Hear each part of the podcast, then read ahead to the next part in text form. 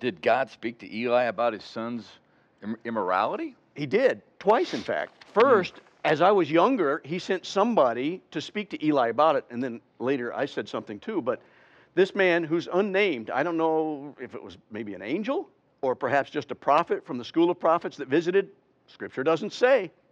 An unnamed prophet showed up to Eli and told him, This is despicable, you're not supposed to do this. And he says, And God's going to cut short your family's line if you persist with this kind of behavior.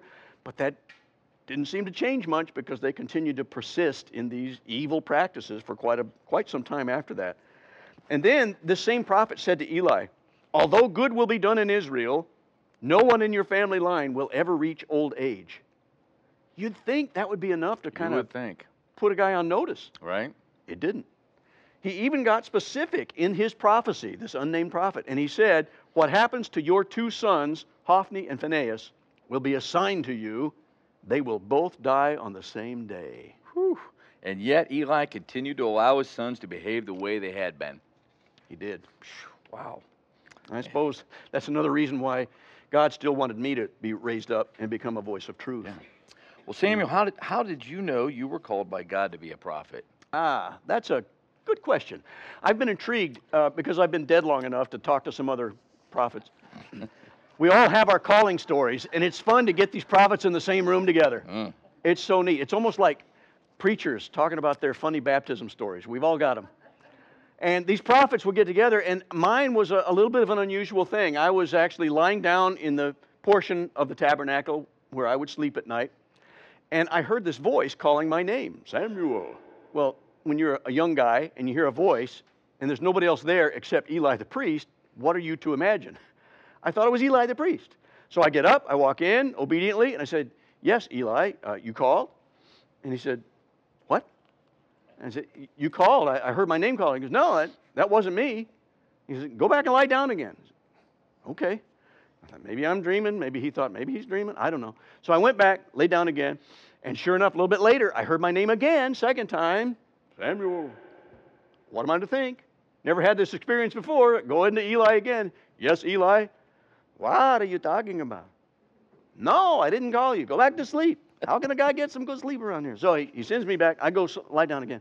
Third time it happens. This time, Eli started to catch on a little bit. Have you ever noticed in Scripture sometimes where things will happen in threes because God's really trying to get through? Well, he finally says to me this time, he goes, Ah, I think this is the Lord trying to get your attention. The next time this happens, then you say, Hear my Lord speak, your servant is listening. And I did. I went, lay down again. Sure enough, I heard my voice again, and I said what Eli told me to say, and it was God. Hmm. God actually Wow. spoke to me. And this was the scary part for me is that God had some very specific things for me, and they were not kind things about Eli. Can you imagine being in the next room and the guy who's raising you, who's a priest, supposed to be a servant of God, is over here in this next room, and God's telling you bad things about him? Ah. I was a young guy. This was heavy, but this is a part of my calling. The Lord said to me, I want to read this to make sure I get God's words correct. See, I'm about to do something in Israel that will make the ears of everyone who hears about it ring. At that time, I will carry out against Eli everything I spoke against his family from beginning to end. For I told him that I would judge his family, referring to this other prophet. I mm-hmm. told him through that prophet that I would judge his family forever because of the sin he knew about.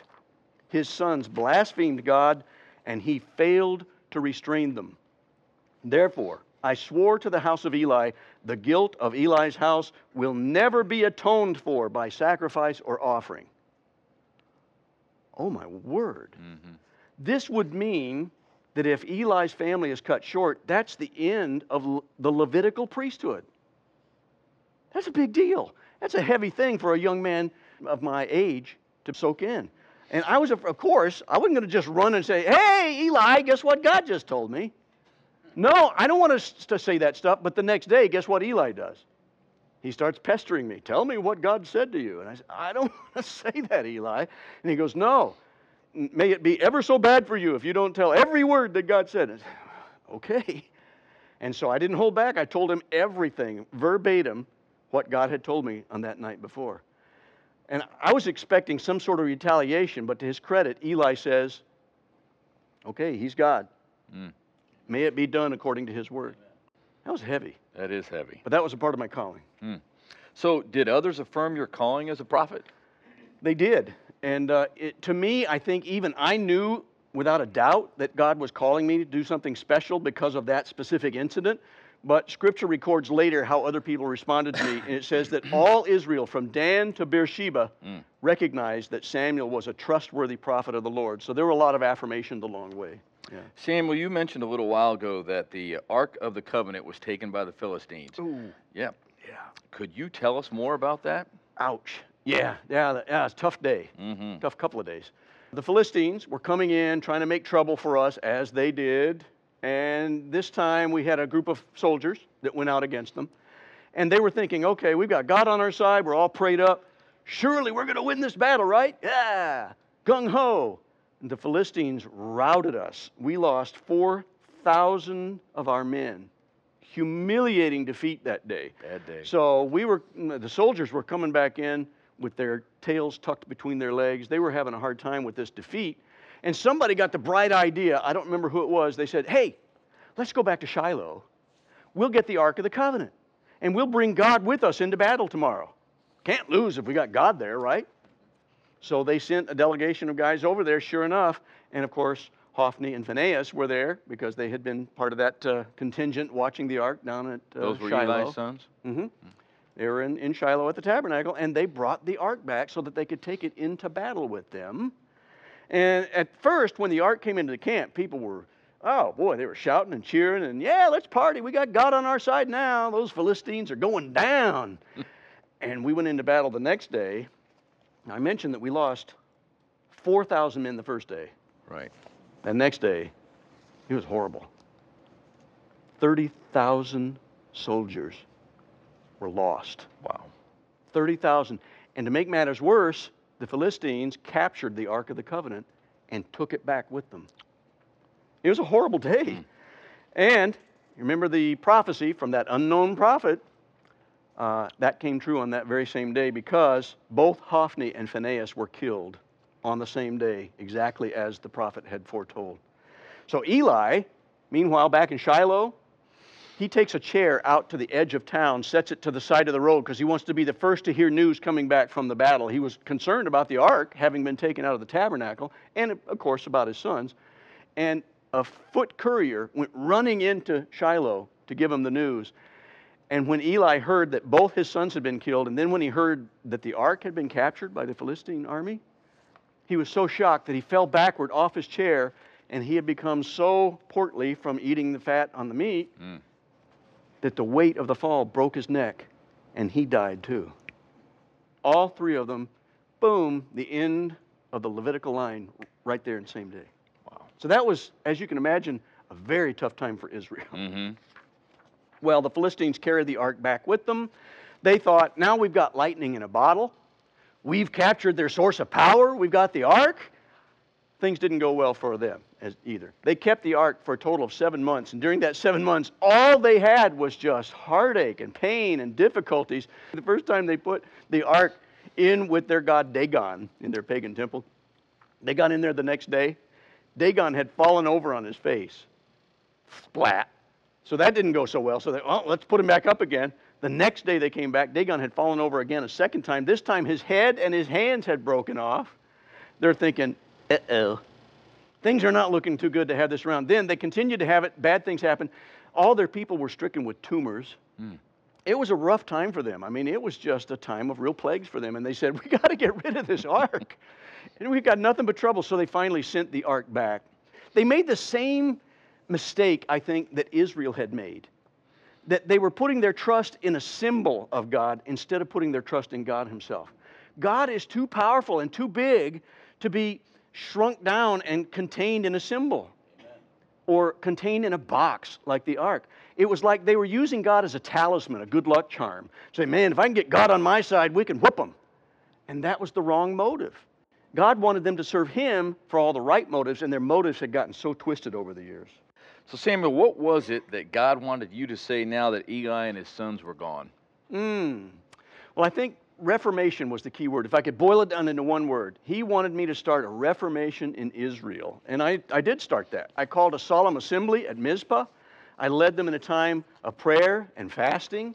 And I said, Look, guys, you've got to get rid of every one of these false gods, these idols, because many of the people in Israel had started to incorporate all these little man made idols and gods into their own personal worship. It was almost like they could see, well, we're going to do a smorgasbord. I'm going to take a little bit of Dagon, I'm going to take a little Ashtoreth, I'm going to do this and that, maybe a little Baal worship, but I'm still going to go to Tabernacle for the annual feasts. Mm. So I'm okay. And God says, no, I'm God. You're supposed to worship me and me alone. What are you doing? And so I was God's spokesperson to tell them, you got to get rid of this stuff, throw them out. And I said, we need to acknowledge that Israel has been sinning as a nation before God. It's time for us to put God first instead of giving him the leftovers like Hophni and Phinehas have been doing. Mm-hmm. So, am I remembering correctly that the Philistines heard that you had gathered there at Mizpah and that uh, they tried to attack you during your time of prayer and fasting? They did indeed. Hmm. And you'd think, well, that was a little strategic thought on their yeah. part. We'll get them while they're praying and fasting. And of course, if we're fasting, we'll be weak. And so they're thinking, ah, we got them now. Somebody found out about it. We understood that they were coming for us again. And so our folks, who had been starting to pray and fast, they were starting to turn their hearts back toward the Lord. They said, Samuel, keep praying for us. I offered a lamb, a little foreshadowing there, again, mm-hmm. to the mm-hmm. Lamb of God, coming later on in history, about a thousand years later. But sure enough, God started to intervene on our behalf, and He sent a thunderstorm, the likes of which the Philistines had never seen before, scared the bejeebers out of them until the Philistine army started to flee. They were running away, and our soldiers got to just chase after them. It was a remarkable thing. God did that. But I think He did that because Israel was starting to return to Him and he was starting to reward them by saying, I'm going to maintain my line so that I can bless all nations through the seed of Israel, like he had said to Abraham hmm. back along the way. Hmm. So, did you set up a monument to commemorate the victory? I did. Mm-hmm. Uh, you guys think about Ebenezer Scrooge because of Charles Dickens and mm-hmm. stuff. Well, the Ebenezer, Ebenezer, the rock of help, stone of help. I set up a big memorial stone called the Ebenezer in response to that uh, between Mizpah and Shen. And as we were setting up that memorial stone, I couldn't help, again, but think back to my mother's uh, poetry and that prayer of thanksgiving that she had penned after I was born because God answered her prayer. And I thought, yes, God is our stone of help. He is our only rock. There's no rock like our God. So that theme just kind of kept popping up in my life, mm-hmm. starting all the way back with my mother, Hannah. So, Samuel, is it true that the Philistines stopped invading your territory after that? Amazingly, yes. It was a period of peace that Israel had not seen for a very long time. And I'm grateful for that. Something only God can do. Even some of those despicable people that were our neighbors that kept trying to attack, there was some relative peace through the rest of my lifetime at least. After I died, things kind of got bad again. But God gets all the glory for that. Praise Yahweh. He kept the peace between us and other, other neighboring Amen. people. Yep. I understand that you were sort of a circuit riding judge and prophet. Uh, is that an accurate description? That's a little bit of a, a modern day jargon, but yeah, mm-hmm. that's a, a, good term to describe what I did. I felt it was important for me to get the pulse of the people, to be where they were. So, yes, I traveled around from place to place. I would go from Bethel to Gilgal to Mizpah, and I would stay at each place long enough to feel like I was really hearing from God and had words for the people. So, yeah, circuit riding, that, yeah. that works for me. I like that. So, then I understand there were some difficulties. Uh, the people in Israel wanted a king. Yes. This is the stuff that just chafes me sometimes because we would look back in Israel's history and we would uh-huh. see God would do a glorious thing. He would save the people, even back with Moses. You know, they get to the Red Sea. What are we going to do? Right. I'll part the Red Sea. Ooh. And then they're across the Red Sea. I miss my leeks and onions. Ah, it's things like that. And, and the same thing happened with them. God would usher in these great victories. He would save us from the Philistines. All these things would happen. And then they would get dissatisfied. And they hmm. became dissatisfied, and their hearts were starting to misalign again. Instead of looking at God as our only person who could be our refuge and our strength and the, the help in times of trouble, they wanted to be able to have more horses and chariots. They wanted to have a king like those other nations that they'd seen around there. We want somebody like a king to run in there and fight our battles for us, thinking that if they just get the right king, everything's going to be peachy keen in Israel. Hmm. And that was not so. There are a lot of leaders in Israel that saw that. Another factor here that's painful to me personally my two sons were starting to take over some of my ministry responsibilities. I was helping teach them how to do some of that, but they lived far enough away that they didn't have daddy uh, looking over their shoulder.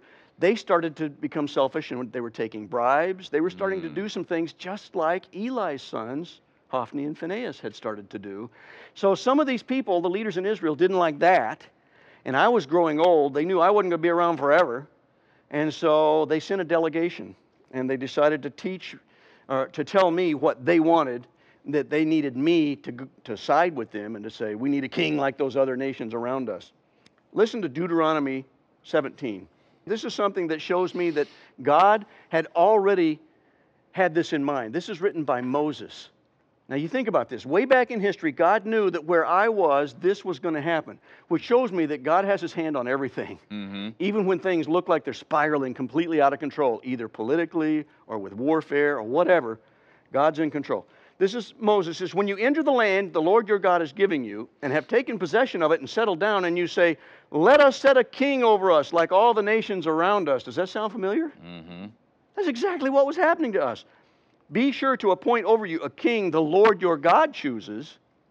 He must be from among your fellow Israelites. Don't place a foreigner over you who is not an Israelite. And then he goes on in that same passage to say, and when you get a king, make sure you give him instructions that he's not supposed to have a bunch of wives. Mm. Too bad Solomon didn't get that memo. That he's not supposed to gain lots of personal wealth because it's not supposed to turn this into something that's going to just serve him only.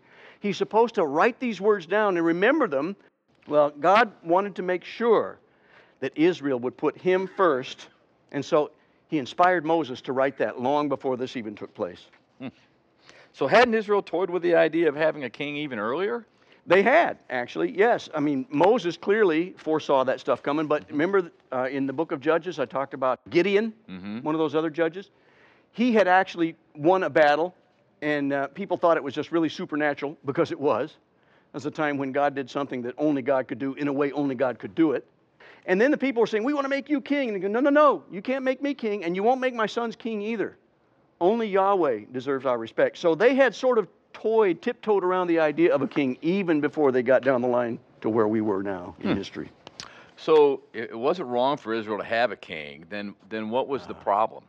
Good question, too. It's a mixed bag there. There's a couple of problems. I think the major problem had to do with the motive for mm-hmm. that if they had said, God, appoint us a godly king that represents you, maybe it wouldn't have been so bad.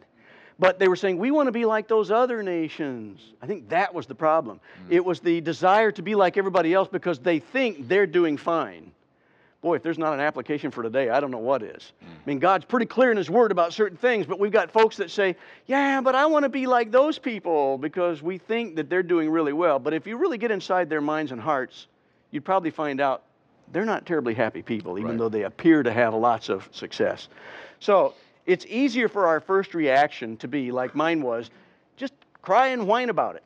And that's the way I felt when that delegation came to me and they said, We want a king. I thought they were rejecting me. And so I felt bad about it. And I just. and then my second reaction was to finally start talking to God about it. So I went to the Lord in prayer. And basically, his word to me was some perspective. He says, Samuel, they're not rejecting you. They're rejecting me. Mm. And I see this with all the other prophets that I've spoken with when we get together.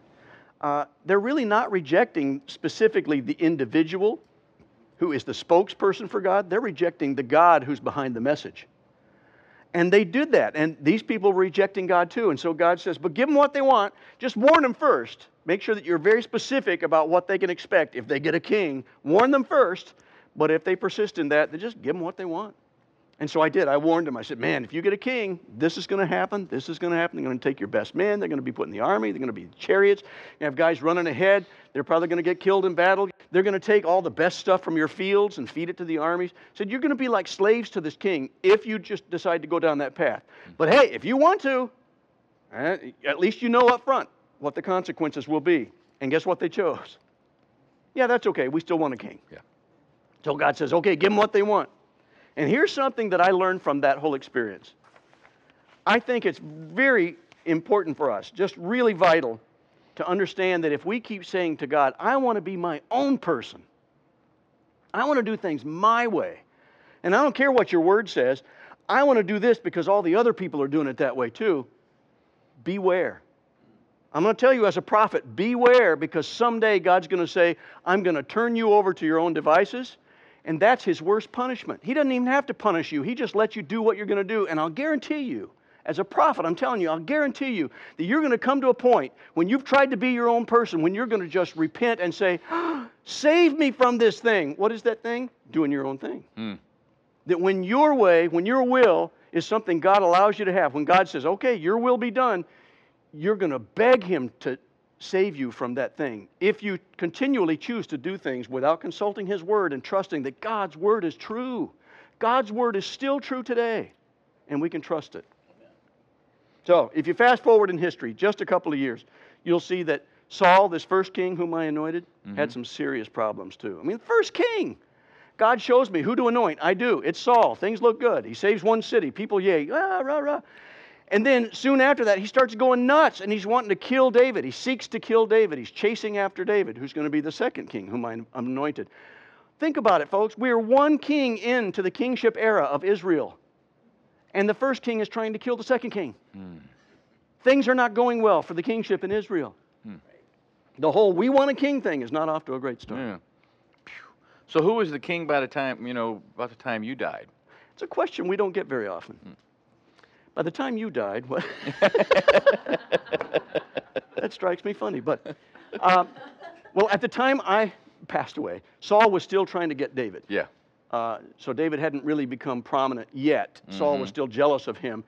But that didn't mean that God was through with me yet. So, and as I recall, God chose you, chose to use you in a prophetic way. Even after you had passed on, Yes. you're gone. You're no longer here. Oh, Can it's- you elaborate? Yes, it's so peculiar. It is so weird. I mean, I- it happened to me, and I even think it's weird. Because even after I'd passed away, Saul, who had been killing off, systematically killing off the prophets who could speak for God to him if he had wanted to, but he'd killed a bunch of these people and their families, completely wiped them out. 85 priests and their families, Saul had killed them. So there's only one left, but guess where he is? He's with David. And who's trying to kill David? Saul. So he can't really go to that guy and say, hey, can I talk to God?